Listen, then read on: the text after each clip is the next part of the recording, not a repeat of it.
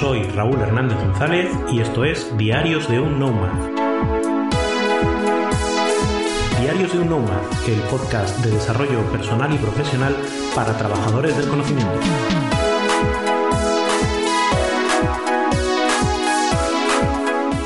Hola, hola, ¿qué tal? Bienvenido, bienvenida a un nuevo episodio del podcast. Hoy te voy a acercar al mundo de la comedia. Pero antes déjame que te haga un pequeño anuncio. Acabo de publicar un nuevo libro llamado La Rueda de la Vida. La Rueda de la Vida es un pequeño libro, un cuaderno de trabajo más bien, que te ayudará a evaluar los distintos aspectos de tu vida y a definir un plan de acción para cada uno de ellos. Lo puedes encontrar en Amazon buscando La Rueda de la Vida Raúl Hernández, allí te sale el librito. Y nada, como te decía, en este nuevo episodio vamos a hablar de comedia. Queridos amigos. ¿Cómo están ustedes? Desde hace un tiempo siento una atracción curiosa por el mundo de la comedia y, para ser más concreto, por el mundo del stand-up, por eso que Broncano llamaría los monólogos. Siempre me ha parecido curioso de ver, entretenido, divertido, porque la verdad es que hay gente por ahí pues con bastante gracia y con bastante ingenio pero además me llama mucho la atención lo que es el proceso de escribir ese tipo de comedia. La idea que puede parecer es que es gente divertida que se sube a un escenario, coge un micrófono y hace gracietas, pero como suele decir cansado, de Faimino y cansado, súbete tú. Realmente poco de lo que sucede encima de, un escenario es tan improvisado como parece, aunque es verdad que hay eh, gente que se dedica pues, a trabajar con el público y hacer cierto grado de improvisación, pero realmente eh, los cómicos o los monólogos de stand-up lo que trabajan es mucho su material, desde una idea inicial hasta el refinamiento progresivo a través del ensayo-error, de probarlo en Open Mix, ver qué tal funciona, con lo que la gente se ríe, con lo que no, con hacer pequeños cambios, muchas veces casi imperceptibles desde fuera, una pequeña pausa, un segundito, una inflexión de voz, un gesto es lo que transforma un chiste que no funciona en un chiste que funciona. Y el, ir viendo cómo va funcionando eso, cómo son capaces de generar ese material y cómo son capaces de defenderlo en solitario, en un escenario, creo que es de las formas de arte más, mm, más puras. No tienes compañeros detrás de los que esconderte, no tienes eh, atrexo detrás del que esconderte, estás tú solo ahí arriba eh, intentando llevar la risa al público, una de las cosas más difíciles, ¿no? Y, no sé, es algo, el cómo gestionar todo eso, pues es algo que me llama mucho la atención. Por eso, cuando conocí la existencia del documental Inside Jokes, que es una miniserie documental de Amazon, pues me tiré de cabeza a ella. We scout new comedians for Just for Laughs, the biggest comedy festival in the world. We're looking for some intangibles. You can feel it in a room if someone really has that magic. The New Faces of Comedy can be the launching pad to unlimited stardom. JFL, it is the place to watch the superstars of tomorrow. Inside Jokes es una miniserie que sigue la vida de varios cómicos que se presentan a un proceso de selección para la fase final de, de, una sección en uno de los festivales, probablemente el festival más grande de comedia del mundo, el Jazz for Laughs, que se celebra en, en Montreal. Allí hay un espacio que se llama New Faces, donde eh, se muestran un puñado de cómicos eh, prometedores, de futuros talentos, y para ellos es la oportunidad de mostrarse delante de toda una industria, de toda una industria que es la que les va a dar la oportunidad de hacer especiales de comedia en las cadenas de streaming, las que les van a dar la oportunidad de presentarse a equipos de guion de grandes eh, em, series o de grandes eh, programas de late night, etcétera, o incluso las que les dan la oportunidad de eh, tener sus propias series o sus propios shows de comedia. Es decir, es la puerta al estrellato o una de las grandes puertas al estrellato. Con lo cual tenemos ese grupo de cómicos no diría amateurs, porque algunos pues ya se ganan la vida o llevan muchos años eh, trabajando en comedia, pero digamos que se mueven en el mundo del underground, de, de, trabajar pues un poco su arte de aquella manera y tienen la oportunidad de acercarse al mainstream, de acercarse a conseguir su sueño. y vemos ese proceso de selección que es duro, porque es eh, un proceso en el que mucha gente se va a quedar fuera, un proceso en el que tienes la sensación de que estás eh, jugándote toda tu vida de comedia, lo que para muchos es la ilusión de su vida. Y, la serie lo que recorre, pues es esas semanas de, la preselección, desde, que están haciendo la preselección hasta que algunos son seleccionados, otros no, y finalmente, pues su puesta en escena en ese festival de Jazz for Labs en, en Montreal.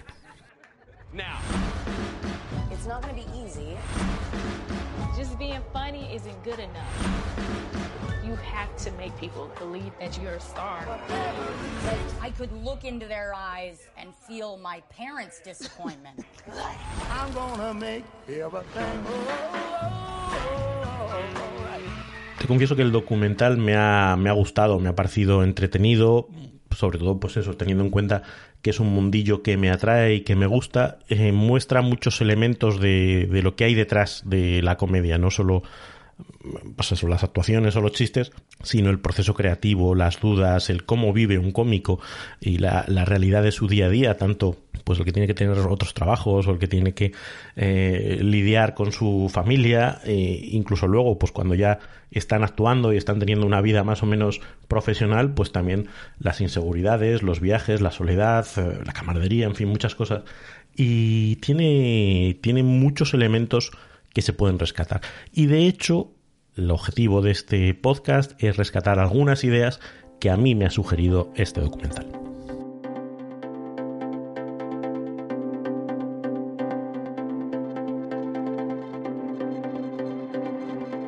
La primera idea que a mí me llama mucho la atención es eh, la pasión de toda esta gente por hacer comedia. Para la inmensa mayoría es un hobby, es decir, se ganan la vida con otra cosa, desde un trabajo en una tienda de muebles a poniendo cafés en un tenderete. Y sin embargo a la comedia le dedican horas y horas de su vida, mucho esfuerzo, mucho sacrificio.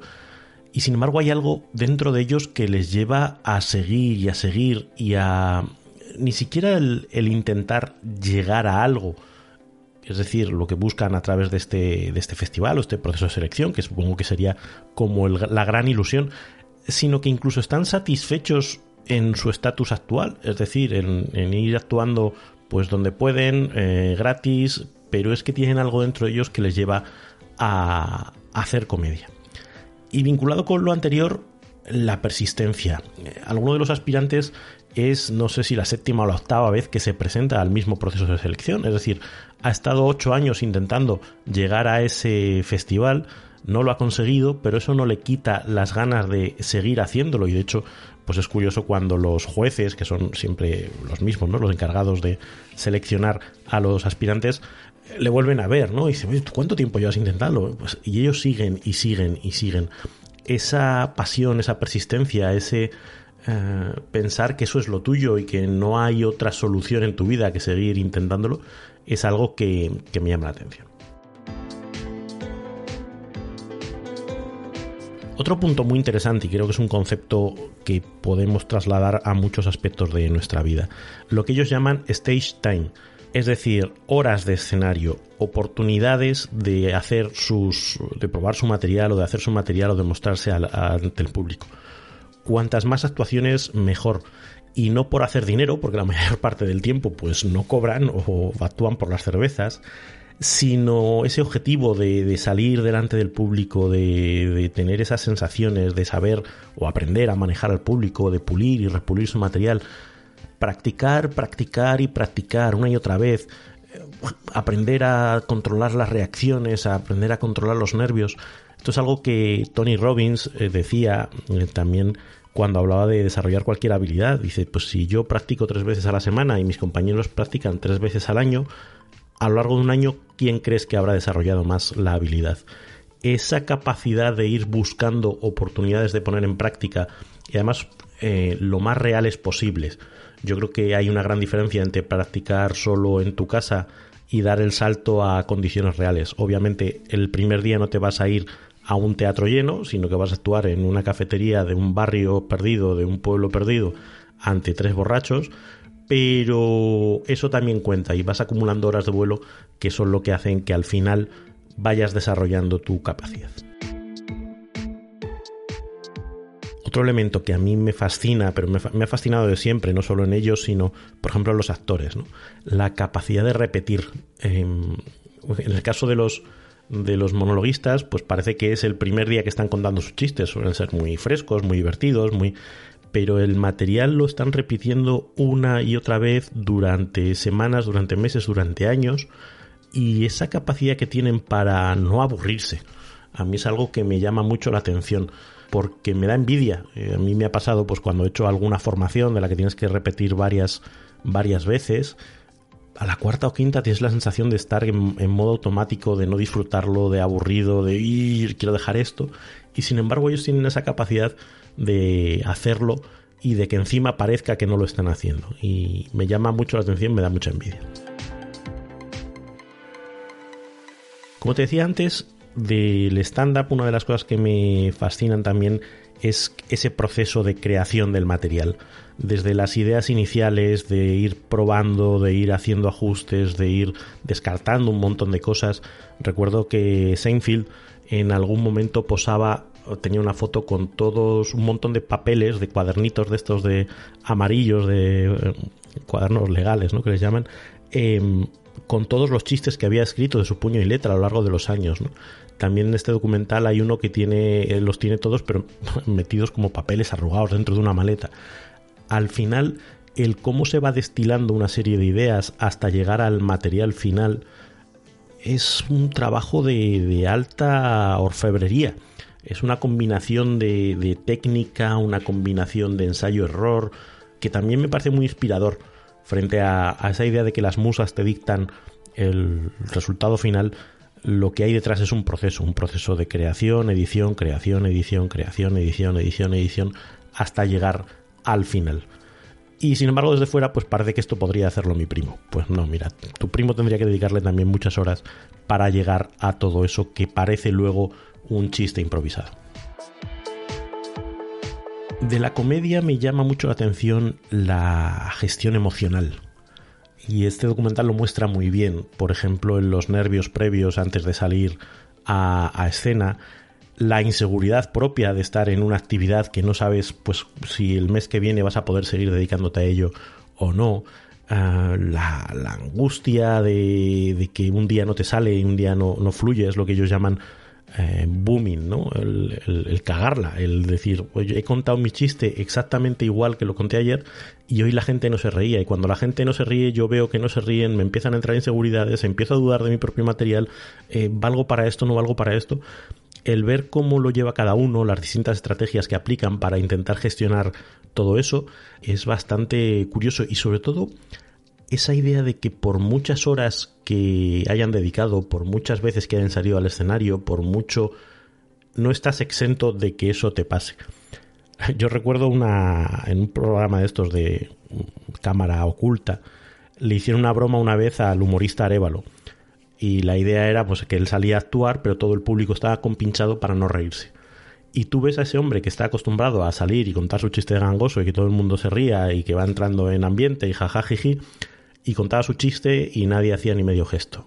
Y otro chiste y le ibas viendo cómo se iba deshaciendo en el escenario, cómo iba perdiendo completamente la compostura, empezaba a sudar, no sabía dónde meterse. Esto es algo que les pasa, a todos les pasa. Un día, por lo que sea, la cosa no funciona. Yo he tenido experiencias parecidas. Eh, recuerdo que nos pasó haciendo una sesión de formación en la que un día eh, para un grupo nos salió fenomenal y era, joder, que bien lo hemos preparado, que bien ha salido, que bien lo hemos llevado. Al día siguiente, con otro grupo, salió horrible, fatal, no entraba nadie a las actividades, no funcionaba, la sensación de que iba todo atrancadísimo y dices, ¿por qué ayer sí y hoy no? Tener que prepararse para eso, saber qué va a pasar y que no puedes hacer nada por evitarlo. Es decir, puedes obviamente trabajar mucho, pero no estás exento de que eso te pase. Es impredecible y a la vez inevitable que suceda de vez en cuando. Con lo cual, bueno, pues esa gestión también me parece, me parece que es muy de destacar.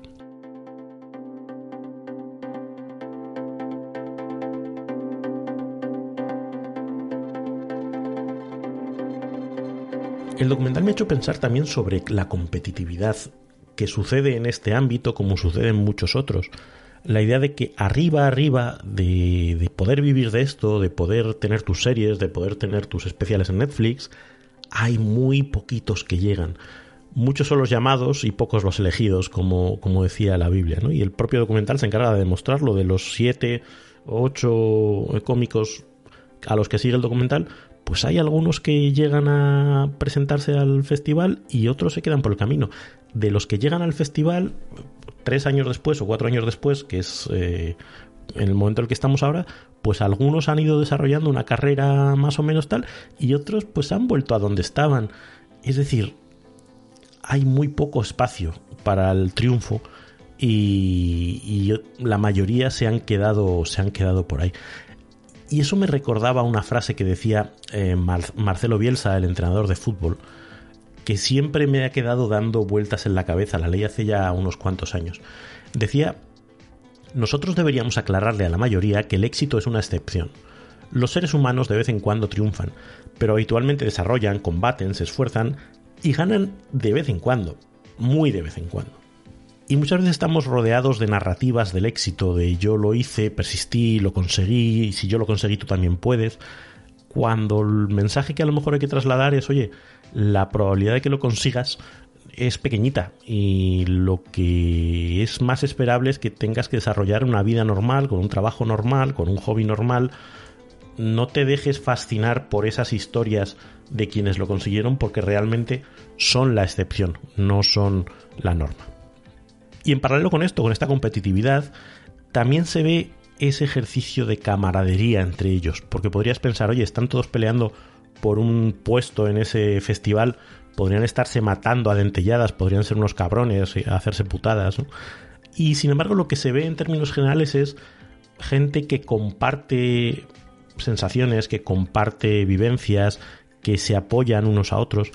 Hay un caso paradigmático y, sin ánimo de hacer spoiler, ¿no? Pero hay dos cómicos de los que se presentan que comparten piso, que, son amigos, y uno consigue pasar y otro no. Entonces ese momento en el que yo sé que tú has pasado y yo no, y tengo rabia, pero por otro lado me alegro por ti, y el otro estoy súper contento, pero a veces estoy súper triste por ti, y cómo gestionamos esto para que no afecte a nuestra amistad, eh, son momentos interesantes y curiosos de ver. hay un elemento en el que se va profundizando dentro del documental que tiene que ver con encontrar tu propia voz. Es decir, utilizar la comedia no como un artesano que tiene una capacidad X pues para escribir chistes, para ser ingenioso y para eh, lo mismo le da hacer chistes de una cosa que de otra, sino como un artista, alguien que utiliza ese vehículo para explorarse a sí mismo, para compartir su realidad, su forma de ver el mundo con, con los demás y ahí se ve como algunos van explorando esa, esa vía más artística, mientras otros eh, siguen la vía del artesano. ¿no? Y creo que hay un punto de conexión cuando uno empieza a hablar de lo que tiene dentro que no se produce. Digamos que el, artesano se queda en la superficie y puedes hacer reír, puedes, pero no hay una conexión genuina con quien le escucha. Y sin embargo, cuando la gente de alguna manera se desnuda eh, dentro del escenario a través de la comedia, se llega a otro punto diferente. Y yo creo que eso también podemos llevarlo a, cualquier ámbito. Podemos centrarnos simplemente en una exhibición de habilidades técnicas eh, y hacer un trabajo determinado, pero si somos capaces de llevarlo un punto más allá, podemos conseguir una conexión entre personas más genuina, más intensa y más significativa. Y un último punto que me, que me hizo pensar dentro del documental. Fíjate que el propio documental sigue a, siete personas, siete, ocho, ya no me acuerdo. De ellos me acuerdo de dos o tres. El resto se me hacen nebulosa. ¿Qué quiero decir con esto? Que esos dos o tres tenían algo que les distinguía, algo que te hacía llamar la atención. Podía ser su estilo de hacer comedia, podía ser su aspecto físico, podía ser eh, el tipo de chistes, podía ser eh, la forma de hablar, podía ser distintos elementos, pero que cuando estás en ese mundo competitivo, en ese mundo donde hay tantos que se parecen entre sí, la importancia de buscar algo que te diferencie y de que haga que te quedes a vivir en la mente del resto, creo que es algo a lo que también hay que agarrarse. Y, es algo a lo que yo le llevo dando tiempo, eh, dando vueltas un tiempo, sobre todo desde un punto de vista creador de contenido. Y al final, ¿cuántas newsletters hay? ¿Cuántos podcasts hay? ¿Cuántas...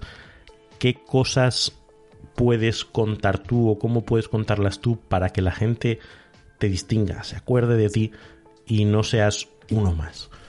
pues eh, en ellos también estaba esa, esa idea. Ya no importa tanto si tu actuación es más o menos graciosa, sino eh, pues para alguien que está allí eh, en el proceso de selección o viéndolos en el festival, van a ver a un montón de, de cómicos y se van a quedar con los que más les entren por el ojo, por los que más destaquen por cualquier motivo.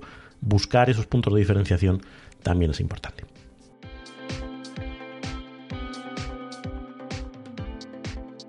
Bueno, creo que me han salido así 10 o 12 puntos de los que, de los que estoy hablando. Insisto, creo que es un documental que tiene su gracia, eh, lo cual está bien teniendo en cuenta que es de comedia. Si te animas, si te gusta ese mundillo, creo que es, que es recomendable. Para mí también ha sido una oportunidad de mm, salirme un poquito de las lecturas o del consumo habitual que, hago y, creo que es algo interesante hacer. Eh, no estar siempre dando vueltas a las mismas, mismas temáticas, eh, buscar consumir materiales diferentes de otros mundillos, porque te pueden servir para expandir la mente y también para hacer aprendizajes que te puedes traer a tu terreno. Y esa era la idea con la que vi el documental y con la que hoy te he traído todas estas ideas que me vinieron a la mente al hacerlo. Y hasta aquí el episodio de hoy. Te agradezco mucho que estés ahí. Ya sabes que si quieres saber más sobre mí, sobre el podcast, puedes hacerlo en mi web, raúlhernandezgonzalez.com. Recordarte lo del libro en Amazon, La Rueda de la Vida, puedes buscarlo allí. Y nos escuchamos en un próximo episodio. Hasta pronto.